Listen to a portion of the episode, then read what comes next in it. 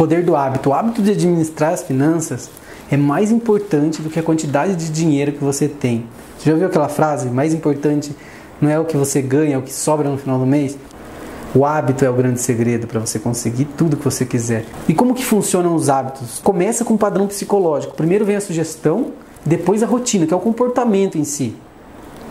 E a rotina ela diz ao cérebro para colocar em piloto automático. E por quê? Porque o cérebro foi projetado para economizar energia, para fazer da forma mais eficiente possível aquela atividade. Um exemplo disso é o banho. Por exemplo, ele é feito numa rotina. Você começa e termina pela mesma parte do corpo. Até a quantidade esfregada é a mesma. Se você prestar atenção, vai ser a mesma. Um desafio para você, tenta escovar os dentes com a, com a outra mão para você ver como que você vai sair do hábito que você está acostumado e como vai ser mais difícil, consequentemente, você tem que gastar mais energia para executar uma tarefa que é simples.